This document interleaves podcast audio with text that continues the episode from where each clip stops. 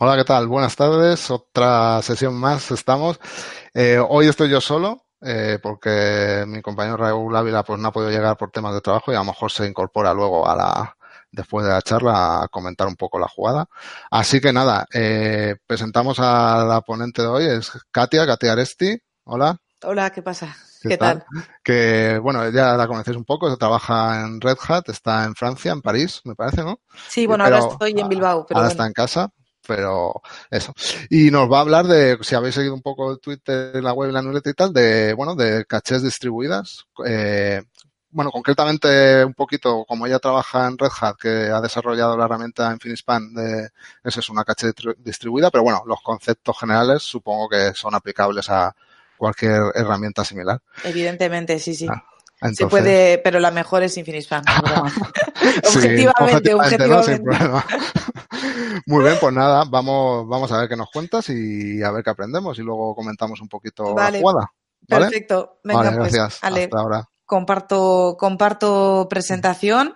Mm, vale. A ver dónde tú. Esperemos que esto se ve. Ahí, perfecto. Sí, muy bien. Eh, vale, pues vengo aquí. A ver, ¿Se ve bien entonces? Sí, sí. perfecto. Vale, pues, eh, pues bueno, hola a todo el mundo que esté por ahí. Es un poco raro esto de estar en la oficina compartiendo presentación.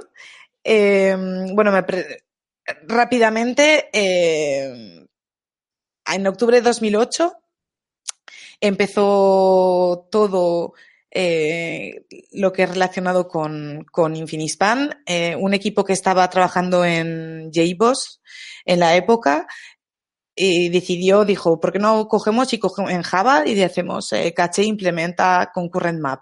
Y así es un poco como empezó en octubre de 2008 Infinispan, con la idea de hacer pues una caché distribuida que veremos eh, en esta presentación todo lo que es.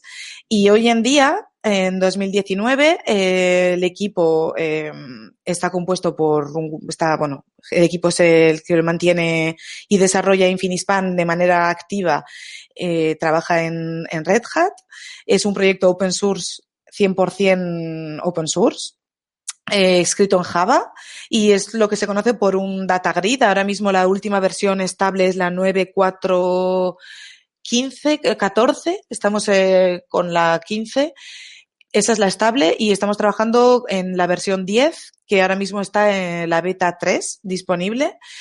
Y bueno, y un data grid es como, bueno, en general suelo preguntar a la gente que si saben lo que es un data grid y poquita gente suele saberlo. Sin embargo, cuando pregunto quién sabe lo que es una base de datos no SQL clave valor, la mayoría de gente hoy en día está muy familiarizada con el concepto de bases de datos no SQL. Y al, y al final es algo muy, muy parecido y es lo que vamos a ver en esta presentación. Para resumir quién soy yo, pues soy Katia, trabajo, Katia Aresti, trabajo en Red Hat. Eh, me podéis seguir en Twitter, Caresti, eh, y en GitHub. Me encanta eh, el arte dramático, el teatro y todo, todo esto. O sea, soy, soy, es algo que me, me apasiona tanto como hacer código, pero eh, pero es que al final es mejor programar la verdad en tu día a día. eh, soy súper fan de Harry Potter, me encanta.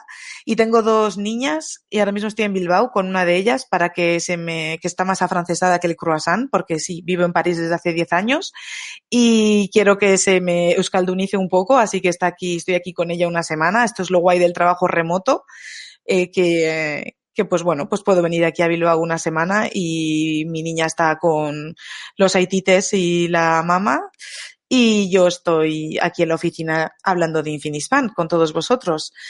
Y nada, y además formo parte de una comunidad que se llama Duches Francia, que es una comunidad Women in Tech, pues como muchas tantas que hay hoy en día, para dar visibilidad a las mujeres tech y crear vocaciones y todo eso.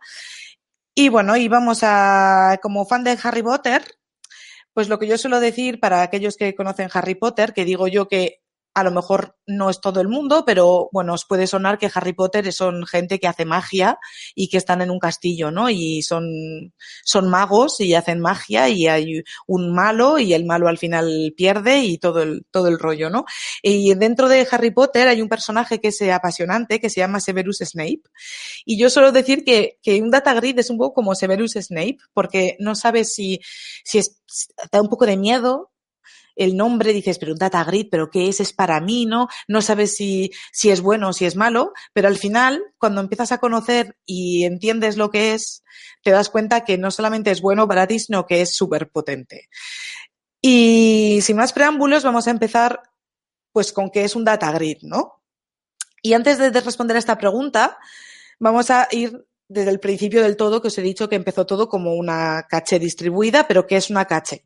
Una caché en general será, eh, vamos a coger pues una librería y la vamos a poner en nuestra aplicación, por ejemplo, en nuestra aplicación Potter, y la vamos a utilizar pues para acelerar eh, la performance y tener datos en memoria para poder acelerar pues todo lo que son eh, llamadas a un servicio web externo, a una base de datos mmm, una base de datos que, pues, que al final, si haces la request a la base de datos todo el tiempo, pues puedes quedar un poco lenta, etcétera, ¿no? Estamos todos un poco familiarizados con lo que es una caché.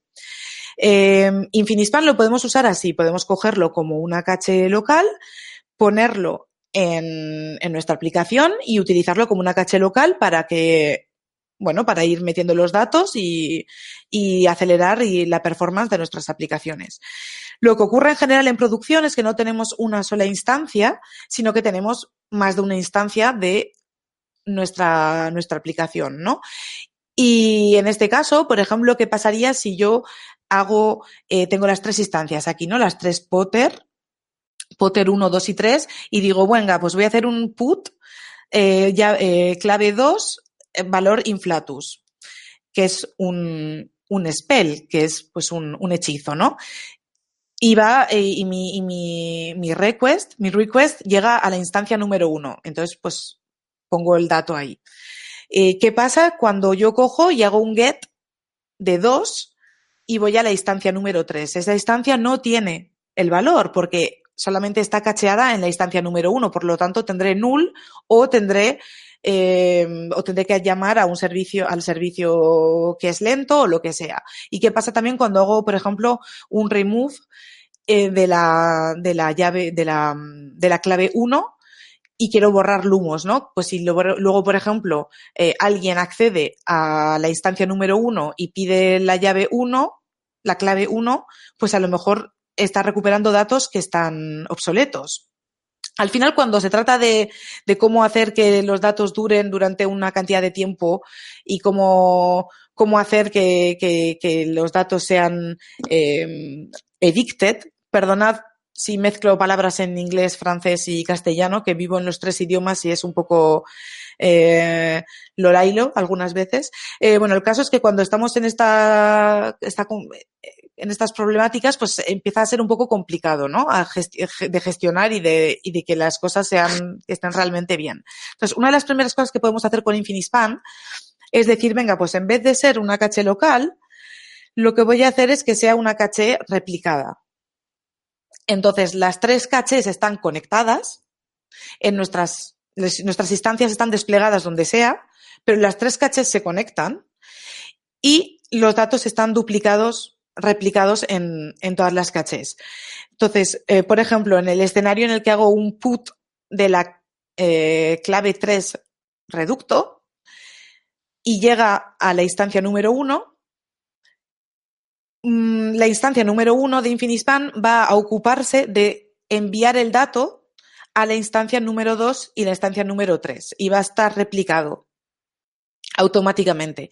Por lo tanto, tengo el valor tres veces y eh, el caso es que si luego yo en cualquier momento tengo un, una supresión o tengo que guardar los datos durante un tiempo limitado o lo, que se necesita en general con, con, datos que pueden estar en memoria, eh, pues todo eso se va a sincronizar él solo y no tienes que andar tú mismo haciéndolo. Claro, ¿qué pasa? Que cuando tú y en general lo que, lo que suele pasar con Infinispan o las caches distribuidas, se suele decir que a partir de 10 instancias esto no escala mucho porque claro, estamos sobreutilizando la memoria. Y entonces, en este caso, eh, vale, pues eh, vamos a tener la consistencia más alta, pero eh, vamos a utilizar muchísima memoria. Entonces, para poder escalar de manera horizontal y guardar una performance muy buena, es lo que vamos a utilizar es una caché distribuida. Entonces, en este caso, tendríamos una caché en la que cada instancia, eh, en la que cada clave tiene un solo propietario. Es decir, en este caso tendríamos eh, la instancia número uno sería la propietaria de la clave 1, la instancia 2 la propietaria de la clave 2 y la instancia 3 la propietaria de la clave 3. Entonces, si veis, la memoria está súper optimizada en este caso. ¿Qué pasa si yo hago get de la, de la clave 3, pero esta, este get aterriza en la instancia número 1? Como la instancia número 1 no es la propietaria de la clave, eh, porque solamente contiene el valor 1, no lo va a recuperar instantáneamente, pero sabe a qué instancia tiene que preguntar. Entonces, yo hago get 3, llega a la instancia número 1 y dice, mm, yo no tengo este valor, yo no soy el owner, yo no soy el propietario de este valor, pero sé quién lo tiene. Entonces va a mandar una, una, una request, a la instancia número 3, va a recuperar, si es que existe, tres reducto y entonces para el usuario va a ser transparente. Va a ser, va a ser transparente y va a encontrar el dato sin ningún tipo de problema. En el caso de que se caiga Porter 3 reducto, ¿qué pasaría? Pues iría a get, haría get 3, instancia número 1, y, y no encontraría el valor. ¿Y qué pasa en este caso? Pues que hemos perdido 3 reducto porque solamente tenemos un propietario, una instancia, ese, eso, el dato está una vez presente, ¿no? Eh, esto no es ningún problema si, si son datos, por ejemplo, que bueno, que dices, venga, yo quiero maximizar el uso de la memoria que yo tengo y acelerar lo máximo posible. No me importa si pierdo un dato, eh, porque al final simplemente por un espacio limitado de tiempo, eh, puedo recalcularlo o, puedo, o lo tengo en una base de datos o un web service externo que es lento, pues entonces va a ser un poquito lento por un tiempo, pero no va a pasar nada, ¿no? Si lo pierdo. Lo que pasa es que hay datos que no son forzosamente datos que van a persistir en un, en una, que van a persistir a largo plazo, pero que si los pierdes, eh, puede ser muy problemático. Por ejemplo, eh, a mí me pasó que yo estaba haciendo un, mi lista, estaba en una tienda online haciendo mis compras mis compras eh, mensuales y me estuve como media hora metiendo cosas en una shopping cart, en plan la leche, el papel, no sé qué, lo otro, lo de la moto y etcétera. Y cuando fui a pagar, no había nada. No había nada. Yo no sé qué pasó, pero yo creo que mi, la instancia en la que estaban mis datos se fue al garete y yo no voy a volver a comprar en esa web, evidentemente, porque después de pasarme media hora metiendo, metiendo mi, mi, mi compra que vaya a pagar y no haya nada, pues la verdad que me cabreó bastante. Para solucionar esto, necesitamos un poco de redundancia. Y esto es posible, es decir, nosotros podemos decir que en vez de tener un solo propietario por, clave, podemos decir quiero dos, por ejemplo. En tal caso, el valor va a estar replicado dos veces, pero no como una cacha replicada que va a estar replicado según, pues si tienes 20 instancias, 20 veces. No, aquí va a ser según la cantidad de veces que tú quieres replicar el valor, según tus necesidades o los datos en particular que necesites, ¿no? Tener y la, la la seguridad o la consistencia que necesites tener. Entonces, por ejemplo, aquí put 4 protejo eh, haría, eh, llegaría a poter 1 y lo que haría es guardar, por ejemplo, este valor y duplicarlo replicarlo en la instancia número 2. En este caso, pues eh, la clave 4 estaría en la instancia 1 y en la 2, pero la 3 no la tendría. Si en este caso, por ejemplo, como el escenario de antes, pierdo la instancia número 3 con lumos y reducto, cuando antes no podía encontrar reducto, ahora sí puedo, porque eh, al tener dos propietarios y tener un poco de redundancia, aunque la instancia número uno no tenga el valor, sabe quién la tiene, va a ir a preguntar a la instancia número dos y vamos a encontrar el valor. ¿Y qué pasa si, por ejemplo, quiero hacer un scale up? Y añado una instancia más, ¿no? Porque ya necesito tener más, eh, tener necesito tener muchos datos en memoria, que vaya rápido y necesito, eh, necesito realmente que, que, haga hacer un scale up de mi aplicación, ¿no? Entonces aquí es cuando entra el, algoritmo de consistent hashing en juego y esto es súper importante de asegurarse que tenemos este tipo de que los productos que utilicemos y que implementen este tipo de características, implementen eh, consistent, consistent hashing. Eh, digamos que el hashing es lo que permite, como un hash map, ¿no? Saber en un momento dado, en una configuración de 10 nodos, 20 nodos, lo que sea, es lo que permite saber quién es el, aunque yo no sea el propietario, aunque yo no tenga un valor, una clave en particular, el hashing me permite saber quiénes son los nodos que en esa configuración tienen ese dato. El consistent hashing es lo que permite el escenario siguiente, ¿no? Eh, mi, instancia número 4 se ha unido en el clúster y entonces ahora en vez de tener tres tengo cuatro instancias. Eh, y entonces los datos, claro, si yo añado una instancia más, yo necesito que haya datos que se balanceen y que vayan a esta nueva instancia. El consistent hashing lo que permite es que solamente los datos que deben pertenecer a la instancia número 4 en esta nueva configuración de cuatro nodos, antes teníamos una configuración de tres nodos, ahora tenemos una de cuatro. Solamente los datos que deben pertenecer a la instancia número 4 van a moverse. Es decir, nos quedaríamos así. ¿Y esto por qué es súper importante? Porque si el algoritmo de hashing no es consistente, la consecuencia es que absolutamente todos los datos, porque claro, hemos cambiado de una, de una configuración de tres nodos a cuatro, entonces el hashing cambia. Y si no es consistente, todos los datos tienen que volver, tienen que colocarse en nuevos propietarios. Claro, cuando estamos hablando de unos poquitos datos en memoria, a lo mejor no es un problema, pero en general vamos a tener a lo mejor millones de datos y tener millones de datos navegando eh, por vuestra red, recolocándose, etcétera, os podéis imaginar pues que el clúster de vuestras aplicaciones no va a ser muy estable, ¿no? Y esto es lo que permite que efectivamente seamos lo más estables que podemos ser. ¿Y qué pasa, por ejemplo, si tenemos una partición? Es decir, tenemos nuestras instancias, nuestro clúster, nuestras aplicaciones en clúster, eh, en diferentes, en diferentes servidores y de repente que está, y están conectados, ¿no? Y de repente la red, una parte se cae.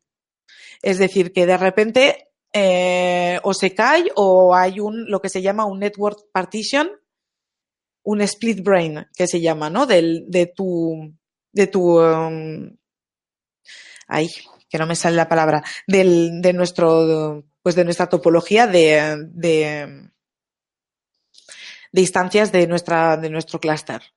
Eh, pues en este caso es un poco, pues eh, es el availability, ¿no? O sea, ¿qué, ¿qué es lo que queremos hacer? En este caso podemos decidir diferentes cosas. Podemos decidir según nuestras necesidades que no podemos escribir. Por ejemplo, que sí, que podemos leer datos, pero que no podemos escribir datos nuevos, porque es un poco incierto qué es lo que va a pasar. También podemos decidir que no se puede ni leer ni escribir nada. Es decir, pues no se puede porque es muy, porque es muy, muy peligroso quizá para nuestro, y entonces pues hasta, hasta que no se restablezca el clúster de una manera homogénea y bien, pues ya está. Pero también podemos decidir, bueno, pues que podemos leer y escribir en la partición más grande. Es decir, si por ejemplo tenemos 10 nodos, nuestra aplicación 10 eh, en 10 y se caen 3 y perdemos como 3 instancias que se que hay una network partition y 3 se van, pero nos quedan 7. Podemos decidir que todas las requests que vayan a la partition más grande, es decir, a los que están los siete nodos juntos, continúe a trabajar, continúe a aceptar escrituras y lecturas sin ningún tipo de problema, mientras que los otros tres vuelven después. Y, sin embargo, si hay requests que por lo que sea caen en esos tres nodos, pues eh, no aceptamos que se escriba ni que se lea o simplemente aceptamos que se lea. En fin, hay muchas maneras de buscar la, la, la, el availability en el caso de, de que haya una partición de, de, red. Todo esto, esta comunicación que se hace entre Infinispans, es porque se hace con una librería que se llama JGroups, que es para comunicación TCP eh, segura, reliable, reliable, más que no segura, ¿no? Reliable, no me sale la palabra en castellano ahora, eh, pero es eh, para hacer comunicación entre, entre, insta entre instancias. Eh, que acaba de entrar alguien en la habitación y ya se va. El caso es que, bueno, continúo. JGroups es eh, la librería que se, que se utiliza para, que utiliza Infinispan para comunicarse. Eh, JGroups es súper estable y tiene, no sé si igual tiene ya 20 años como librería. Eh, y lo único que tiene es que es un poco touchy a veces para configurarla. Eh, entonces, en Infinispan precisamente lo que hace es facilitar que eh, todo lo que sea eh, comunicación por la red sea más fácil de configurar.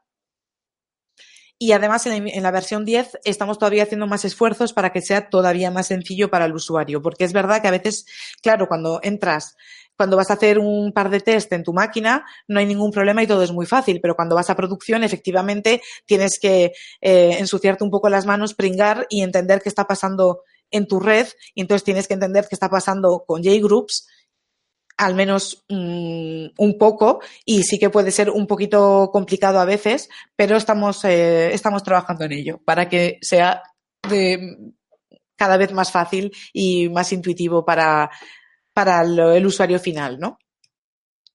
Pero claro, ¿qué pasa? Cuando, cuando, cuando embarcamos datos en nuestra aplicación, de esta forma, hay una cosa que hay que tener en cuenta, que es que nuestra aplicación ya no es stateless.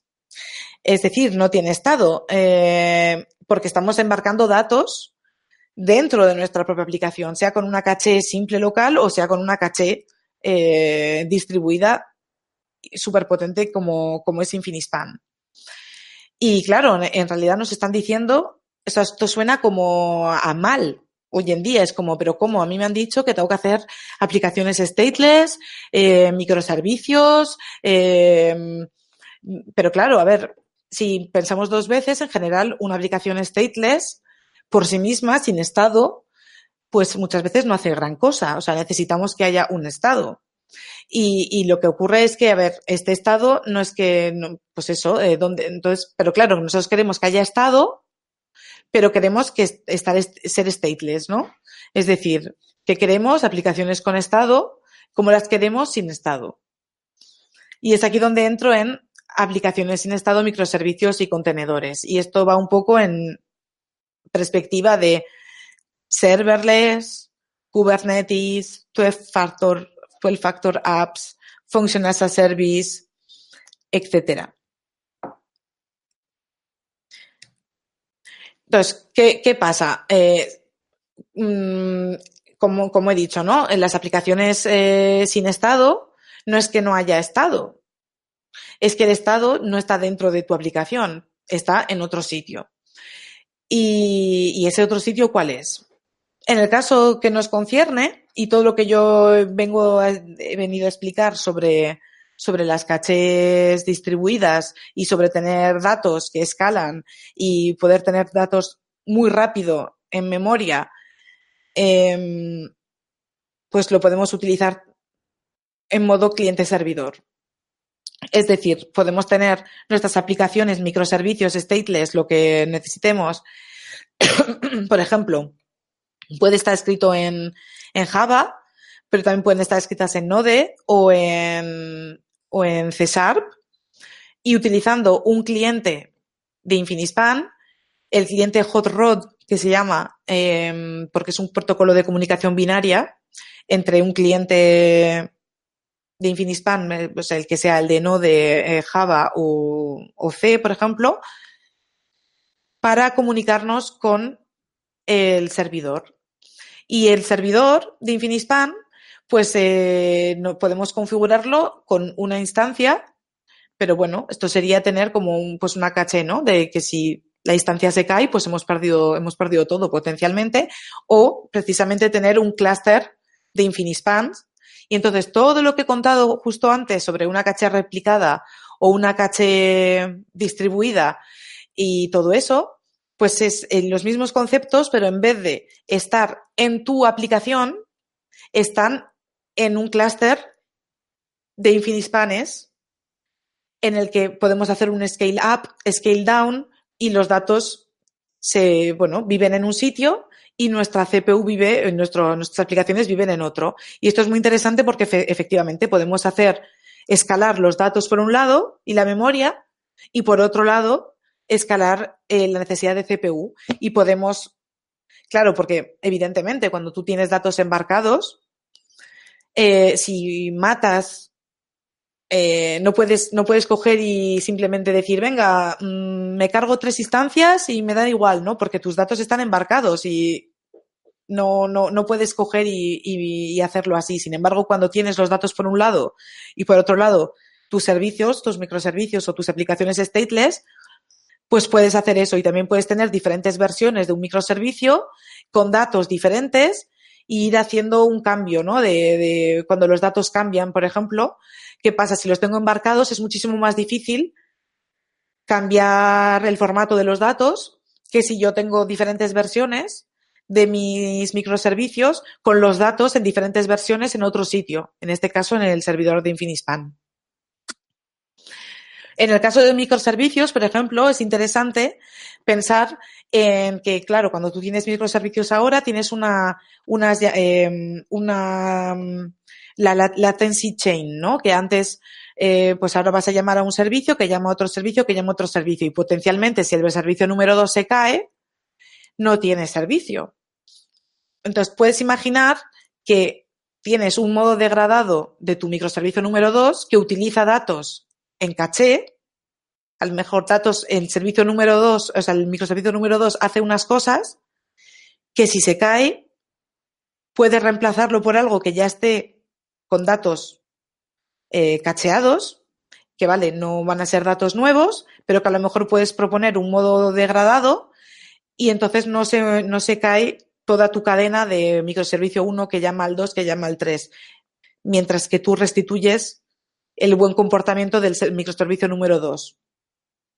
Y, por ejemplo, esto se puede hacer pensando en, bueno, yo tengo, yo en este caso lo que quiero es simplemente acelerar, acelerarlo todo es decir, tener datos en memoria, no me importa si pierdo los datos, porque si se caen, si pierdo los datos los puedo recuperar y simplemente va a ser un poco más lento durante un tiempo. Entonces me hace falta una caché distribuida con un solo owner.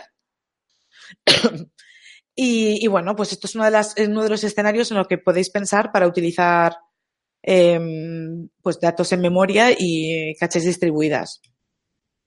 Otro de los datos súper importantes cuando he dicho, bueno, hay, hay datos que necesitamos que estén, que vivan a largo plazo. Quiere decir, necesito que estos datos, como un shopping cart o datos en memoria en un momento dado del usuario, que si se pierden, eh, pues es grave. Eh, ¿Qué pasa? Eh, pues eso, estos, en este caso necesitamos que haya redundancia y, que no perdamos esos datos, ¿no? Entonces, este tipo de redundancia se puede llevar a este, a este escenario que, voy, que, que explico en esta diapositiva. Es decir, podemos imaginar, por ejemplo, que tenemos un load balancer con dos data centers en el que en un data center vamos a tratar datos eh, porque, hemos, nuestra, aplicación y nuestro servicio funciona de la hostia, tenemos millones de usuarios, cosa que os deseo a todos los que estáis ahí, y entonces eh, necesitamos tener dos data centers. Entonces, con el load balancer, pues todo lo que sean, por ejemplo, datos de los, de los jóvenes de los jóvenes magos va a estar tratado por el data center número uno y los otros va a estar tratado por el data center número dos. Y dentro de mis, de mis dos data centers, yo tengo, están los clusters de Infinispan y estos clusters de Infinispan, además, cada uno tiene redundancia, ¿no? Pero, ¿qué pasa si pierdo el data center número uno? Potencialmente voy a perder absolutamente todos mis datos. Pues con Infinispan podéis utilizar la replicación cross-site, es decir, la replicación entre los data centers.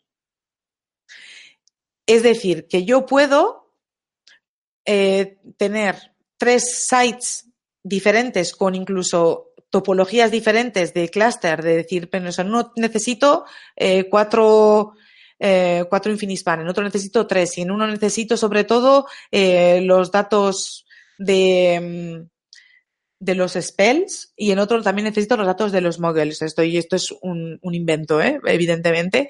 Eh, pero el caso es que podéis tener em, topologías diferentes de Infinispan en cada site y la replicación cross-site permite que si yo pierdo uno de los data centers, eh, mientras que he perdido, vuelvo a la, a la diapositiva anterior, si yo pierdo la data center número uno, mientras que yo restituyo este data center, puedo decir al load balancer de ir al data center número 2 porque tendré los datos en backup de los, em, de los magos eh, jóvenes aquí. Y cuando yo restituya mi data center número 1, pues podré volver a hacer que el load balancer vaya a un data center o al otro para repartir bien la carga por el factor que sea y, eh, y tendré los datos de vuelta porque estarán estarán, eh, porque habrán estado en el data center número 2. Y esto se hace con JGroups por abajo. Eh, el que hace la comunicación y la replicación de los datos es JGroups con un protocolo que se llama Relay 2. Y claro, aquí eh, la pregunta es, ¿qué frameworks, qué framework de JVM voy a utilizar para, para crear microservicios hoy en día, ¿no? microservicios en Java o Function as a Service, eh, serverless, etcétera. Y la pregunta realmente es eh, interesante porque, porque, ¿qué pasa? ¿Seguimos con la JVM? ¿O para los que ya estemos en la JVM? ¿O hacemos Node o nos pasamos a Go? Que es algo que está pasando porque, claro, cuando tú vas a hacer una Function as a Service o, o pues esto, todo lo que es serverless y, y tal, em, te cobran por el tamaño de, no sé si es el, el, tiempo de, de, respuesta o de, de, arranque más el consumo de memoria que pueda tener tu microservicio, ¿no? Entonces, ¿en qué, cómo, cómo, lo puedo, ¿cómo lo puedo hacer hoy en día? Porque Java pues es conocido por ser un poquito pesado por utilizar mucha memoria, por tardar tiempo en arrancar, por ser súper potente luego, pero tener todo esto eh, en el, pues en la concepción de Java, que por mucho, bueno, ahora está la, hemos modularizado la JVM y en, parte es todo por eso, claro, eh, pero, pero bueno. Entonces, yo os vengo aquí a hablar ya aprovechando de, para haceros un ejemplo de código de Quarkus, que es eh, un nuevo framework eh, pensado para GraalVM y para hacer compilación nativa de Java, pero utilizando los frameworks que ya y los estándares en los que ya estamos acostumbrados a utilizar en, en el ecosistema Java. Y la promesa es esto, ¿no? Que, por ejemplo, eh, si miramos aquí, pues en una stack tradicional en REST, pues serán 140 megabytes, y REST y JPA 218. Eh, si utilizamos Quarkus con, eh, con OpenJDK, ya directamente se reduce a la mitad. Pero si hacemos compilación nativa, quiere decir no que sea nativo no utilizar la JVM, pues pasamos a tiempos de arranque espectaculares y a, a memoria pues eh, súper pequeña. Y bueno, pues eh, lo como he dicho, eh, Quarkus está, se puede utilizar con, con, todas las mejores librerías Java y estándares que existen hoy en día. Se ha, pensado con un esfuerzo colectivo para que todo lo que ya sabemos hoy en día funcione y que sea fácil de empezar. Y Finispan, pues claro, como es un producto, un proyecto, eh, que es una iniciativa proyecto que ha empezado en Red Hat, pues Infinispan ya está adaptado en modo, evidentemente, en modo cliente-servidor. El cliente, el cliente de, Infinispan ya funciona con Quarkus.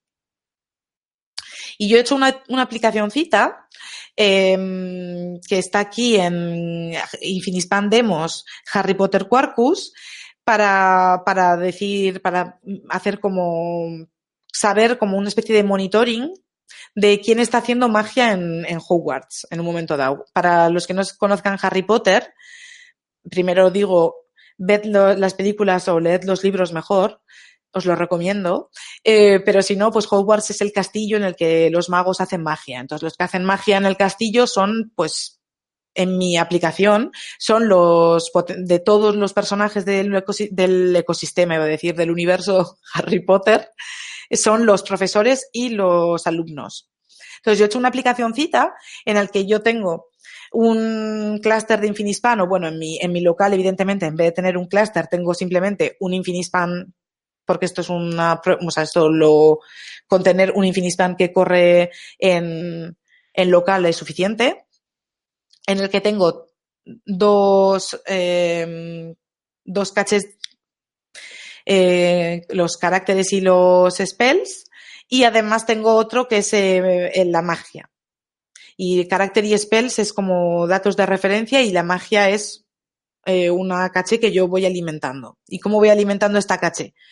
Tengo en Quarkus hecho un, un scheduler que va metiendo datos, eh, que va cogiendo aleatoriamente un hechizo y un personaje y va diciendo, pues ha hecho magia ha hecho magia y cada tres segundos va metiéndolo en la base de datos de magia. Luego tengo un WebSocket que va leyendo de Infinispan de manera continua, infinita, si quiero, eh, quiénes son de todos esos personajes, quiénes son los que potencialmente están en el castillo, es decir, estudiantes y profesores, y están ejecutando, que están haciendo magia, ¿no? Y luego tengo, y luego tengo una mini aplicación web súper chula, ya vais a ver, porque es genial lo bonita que es, se nota mogollón que soy super frontend, en la que voy sacando los, los datos de los hechizos y voy monitoreando lo que está pasando, ¿no? Eh, os voy a enseñar la aplicación directamente. A ver, porque aquí he hecho esto. Eh, esto creo que funciona. Si hago. Aquí ahora mismo no tengo nada, pero si lo arranco aquí. Eh,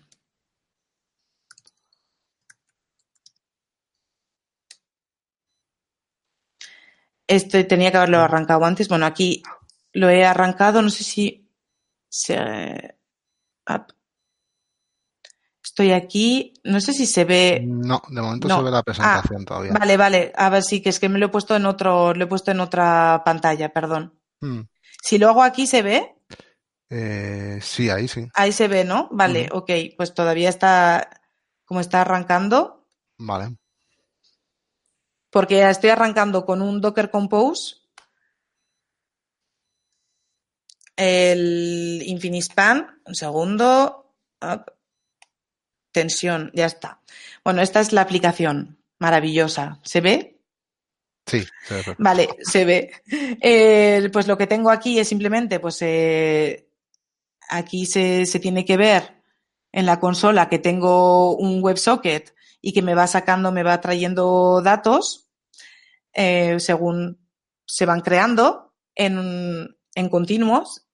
Eh, también puedo hacer eh, búsqueda full text aquí, por ejemplo.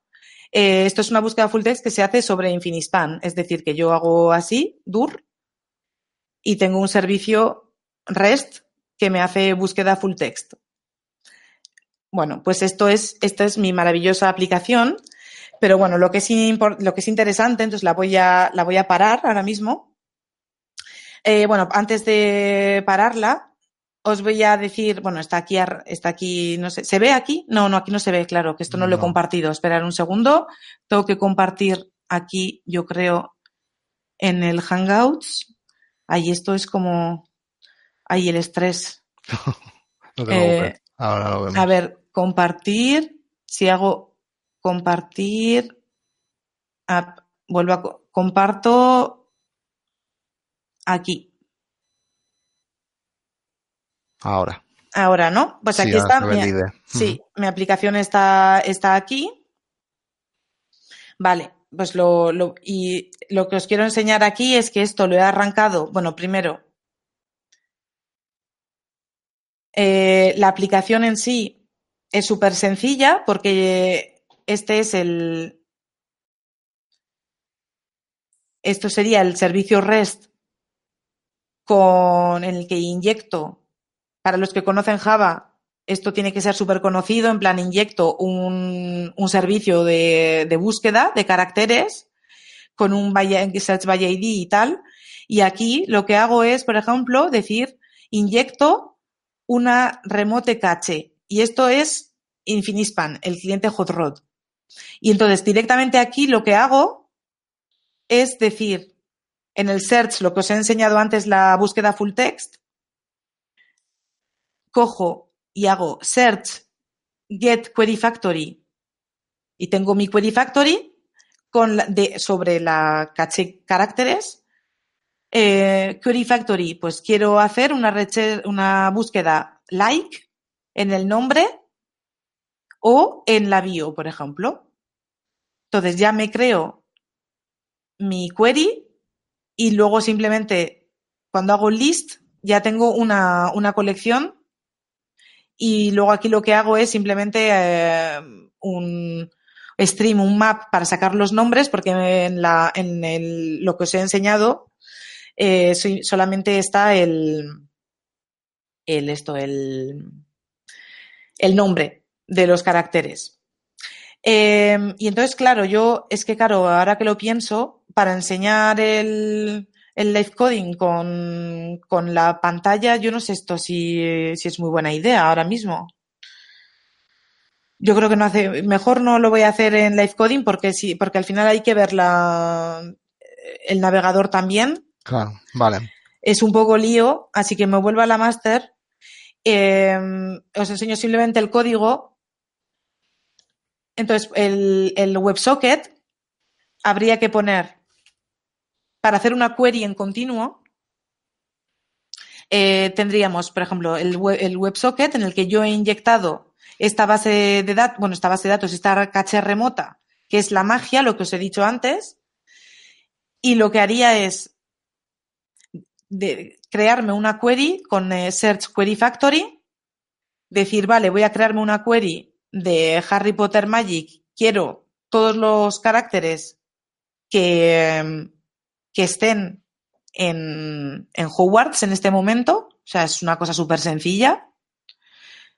Porque está aquí. O sea, al final, cuando yo voy metiendo datos con el scheduler, os lo voy a enseñar justo después, tienes el ID, quién lo, quién ha hecho el, o sea, quién es la, el, el, el, mago que ha lanzado el hechizo, qué hechizo y si está en Hogwarts o no. Eso es lo que yo voy metiendo en la base de datos en continuo. Entonces, en el WebSocket, yo voy quiero hacer una query para ver cuáles de esos, de esa magia tienen Hogwarts a true. Luego, esto lo voy a subir aquí, perdonad, porque es más sencillo. Yo tengo esa query. Luego lo que hago es crearme una query continuo. Tengo entonces mi query y mi continuous query. Y luego lo que hago es crearme un listener. Y un listener, aquí, si veis, tengo result living y result updated también. Es decir, este listener lo que va a hacer, lo que le digo es, eh, cada vez que llegue un nuevo valor, hazme esto. Si yo, por ejemplo, eh, implemento result living o result updated, recibiría, se, se, ejecutaría este método cada vez que yo eh, tengo un valor que ha sido modificado o que ha sido suprimido. Eso es lo que hace el listener. Y al final lo que necesito es juntar este listener con esta query. Y para poder juntar este listener con la query, utilizo la continuous query. Entonces, en la continuous query le digo, júntame esta query con el listener. Entonces, cada vez que nuevos valores correspondan a esta query, o nuevos valores en este caso, pero pueden ser los modificados o los suprimidos, me ejecutas lo que tenga este listener. Y así, diré simplemente, eh, con, con, eso somos capaces de hacer una query en continuo de los valores que estén en Infinispan, en, en los valores de, de Infinispan. Eh, si veis esta, este API, pues eh, es un poco verboso en cierto modo, porque dices, joder, pero ¿por qué Search de repente cojo una Query Factory de Magic? O, o sea, es un poco como, como extraño, ¿no? Y esto es porque, a ver, Infinispan al final tiene 10 años, eh, al principio se pensó como una caché, el Search vino luego, y entonces, claro, eh, tú cuando tú estás utilizando eh, un Infinispan realmente para hacer caché, pues no necesitas, eh, no necesitas búsquedas, por ejemplo, búsquedas full text.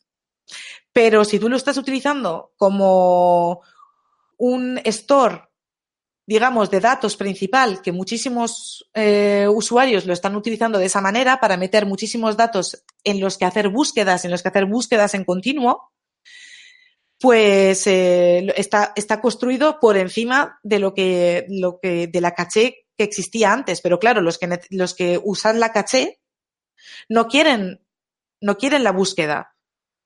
Entonces, claro, por eso la, el API es un poco, eh, no, queremos usar la caché, pero si quieres usar eh, la búsqueda, entonces lo que haces es como utilizar APIs de búsqueda y englobadas en la caché.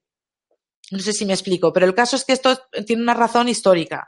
Entonces, ahora uno de los trabajos enormes que estamos haciendo y súper importantes en, en Infinispan 10 es precisamente rehacer las APIs para que, por un lado, la, sea, esté claro lo que es la caché y la semántica de, de API de caché y los que necesiten búsquedas y tener algo más bien orientado a una base de datos clave valor con búsquedas, etcétera, pues tener otra API y no tener que andar preocupándose de, de meter una dependencia nueva para esto y, llamando APIs un poquito eh, más complicadas. Y además la Continuous Query, no sé si a vosotros hace, si os viene la cabeza, a mí en, enseguida cuando yo vi Continuous Query, enseguida pensé en la, en, en el streaming y en, eh, en, en reactivo.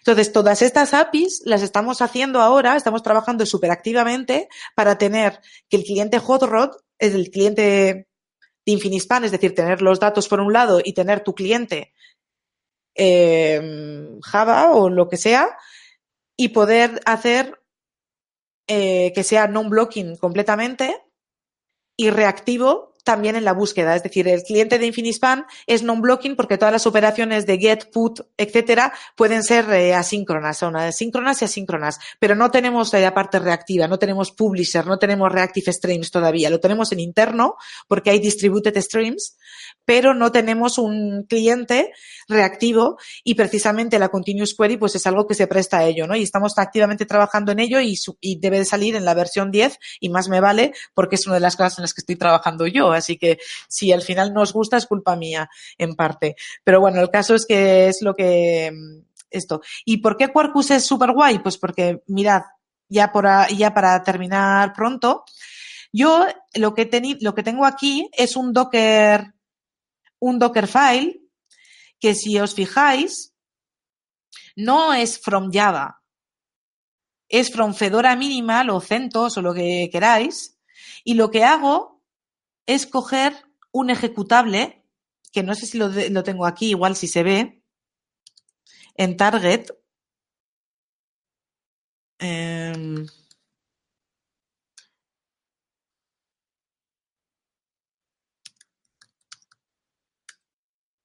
Aquí tengo el hard, no, el ejecutable ahora mismo no lo tengo, pero porque tengo, lo que tengo es el eh, Docker Images. Tengo una imagen Docker aquí. Esta. Que tiene, que bueno, tiene 137 megas porque además de tener, bueno, tiene como ficheros y unas cosas. El caso es que esta es mi imagen, mi imagen Docker que he creado con este Dockerfile y entonces lo que utilizo es un ejecutable nativo para Docker. Es decir, que yo, en vez de ejecutar mi jar, lo que hago es eh, un, un, una compilación Maven diciéndole quiero una compilación nativa y esto utiliza GraalVM y diciéndole quiero un ejecutable que sea que funcione en Docker. Luego hago un Docker build con, de la imagen y luego ya simplemente haciendo run así pues ya puedo lanzar mi container y es nativo. Y entonces, por ejemplo, puedo tener un Docker Compose en el que me creo un network. Para esto sería en local, en el que tendría mi Infinispan server y mi aplicación cliente. Y aquí lo que hago es esperar que el servidor arranque primero, claro, porque eso en realidad en la, en la, vida real tendrías tu servidor en un sitio que ya estaría ahí y entonces luego tienes tus contenedores y con Kubernetes todo orquestado y todo súper guay y si es con OpenShift muchísimo mejor. y, el caso es que eh, ahí tendríais eh, o sea, no, no, tendrías que esperar a que el servidor arranque, los servidores ya estarían ahí, eh, el, el clúster de Infinispan, pero en local, pues no.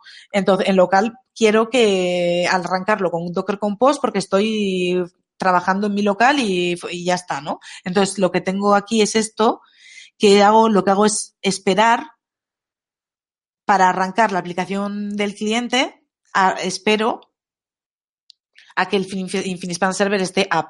Y esto es lo que yo antes he arrancado Docker Compose App para enseñaros la aplicación y ya está. Y luego el, el, scheduler, y ya termino, sería este, en el que yo lo que he hecho es inyectar las tres cachés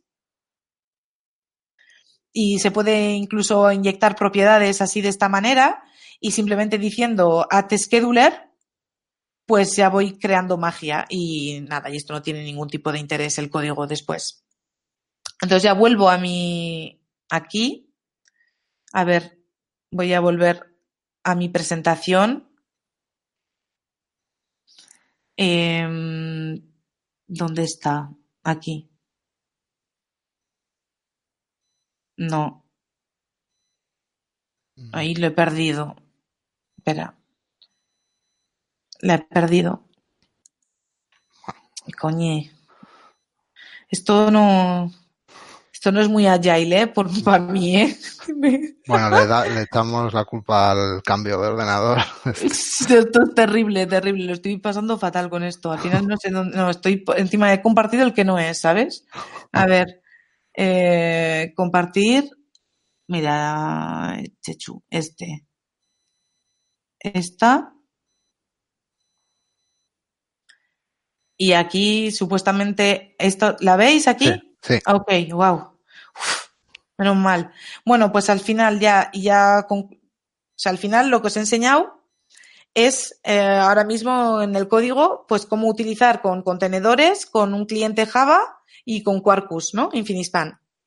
Y ya para terminar, eh, entonces, ¿un data grid qué es? Pues un data grid al final es una caché distribuida, cachés distribuidas, pero con, con, pues con muchísimo, o sea, con todo, todo lo que es JPA, CDI, Gcash, eh, todo lo que parte caché está implementado, todo lo que son estándares. Se pueden hacer transacciones en memoria, en modo embarcado, pero también en modo cliente-servidor, aunque no sean el tipo de transacciones igual que no mismas que en modo embarcado, pero en modo cliente-servidor ahora también. Se puede añadir persistencia, es decir, para que tus datos no estén solamente en memoria, pero que se vayan persistiendo eh, y no perderlos nunca.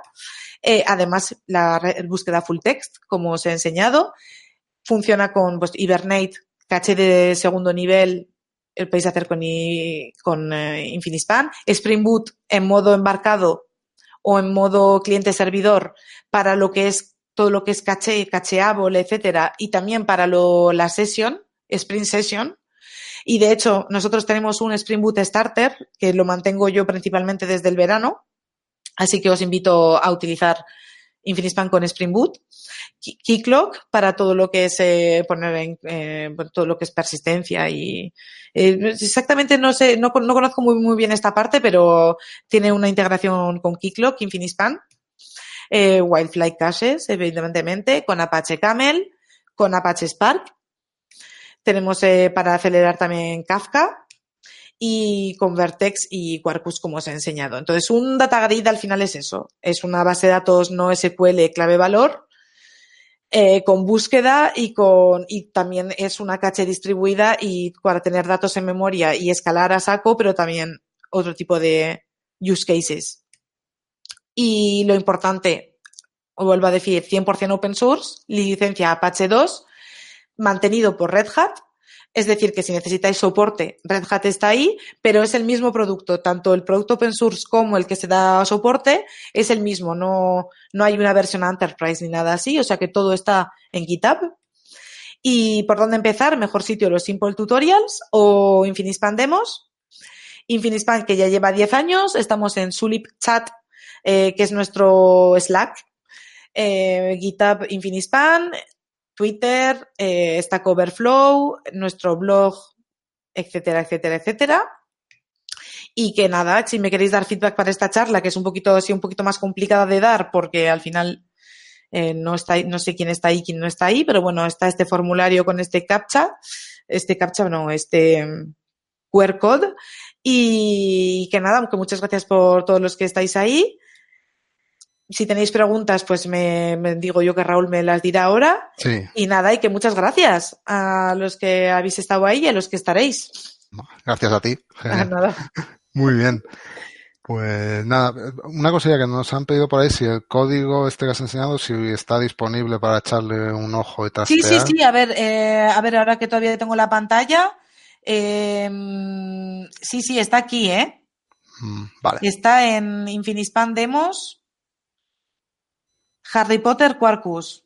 Ah, vale, ese es el mismo, vale. Sí, es sí. en el repo de, propio de Infinispan, ¿no? Sí, Vale. en, uno, en uno de los repos eh, de Infinispan. En Infinispan Demos tenemos diferentes demos ahí eh, y esta es la de Quarkus que, pues, que he hecho yo princi- principalmente y, y nada, y pues oye, podéis echar un vistazo y decirme, oye, que no funciona o qué tal o lo que sea. Vale, pues ahora Y- lo pondremos también por el Twitter estos enlaces para que luego Vale. los tenga la gente también a mano. Y nada, ¿me, me quito, de, dejo de Sí. compartir o...? Sí, deja de compartir ya. Vale. Guay.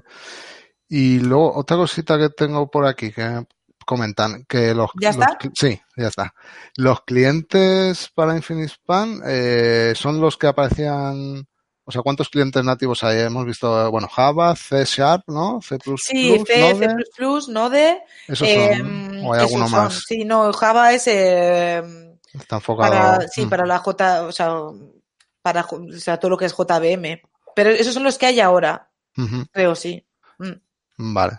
Y vale, luego has comentado que una de las cosas que estáis trabajando de cara al futuro es rehacer el API y Eh, bueno pues eh, mejorar todo lo que es eh, la parte de persistencia que ya que ya está o sea que ya o sea ya se puede persistir pero digamos que todo lo que es eh, em, a ver cuando tú comparas con una base de datos eh, todo lo que es rolling upgrades y todo lo que es backups y todo este rollo, pues es muy avanzado, ¿no? Y en Infinispan quizá no está todavía al nivel como para decir, sí, sí, lo puedes usar como igual que una base de datos. Y, o sea, igual, pues igual, igual todavía no, ¿sabes? Pero se como he dicho, hay persistencia y se puede utilizar para persistir y la gente lo está haciendo, pero eh, nivel de utilidades eh, es- es- son cosas que hay que seguir avanzando en ello.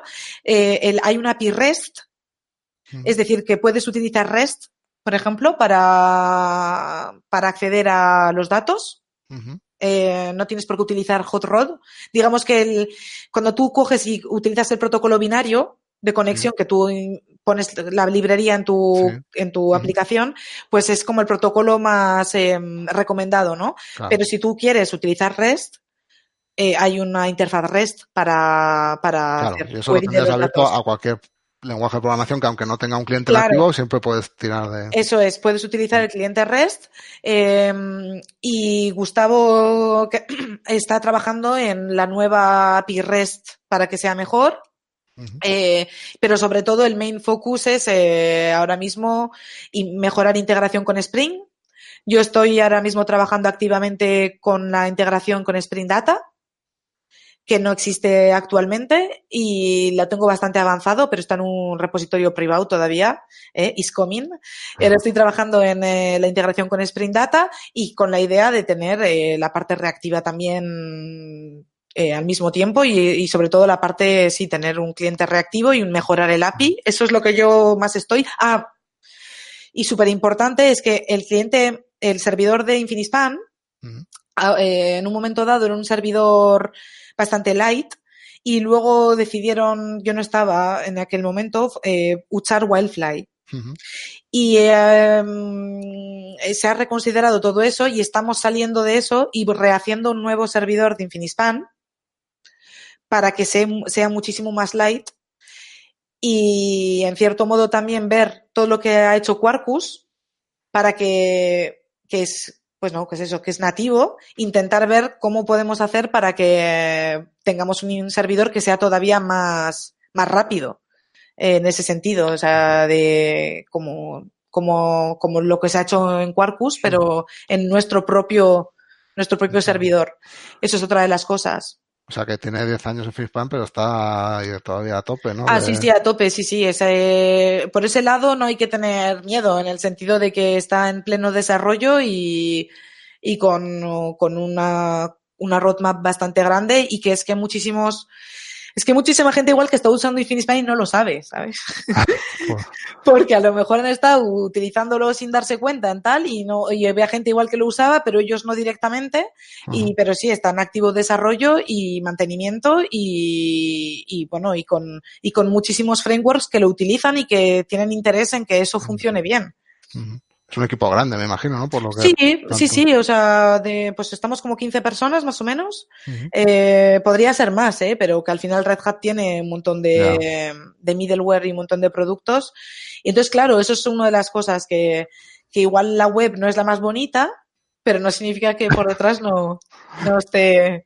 Y sobre todo el nuevo, la nueva API es eh, algo muy, muy importante porque también eh, una utilidad para hacer testing out of the box por ejemplo, de, del servidor de Infinispan, también tenemos unas cosas de trabajo en curso, porque hoy en día hacer test de test unitarios, ¿no? De integración típico con Infinispan Server, pues puede ser un poco touch, o sea, no sabes muy bien cómo hacerlo.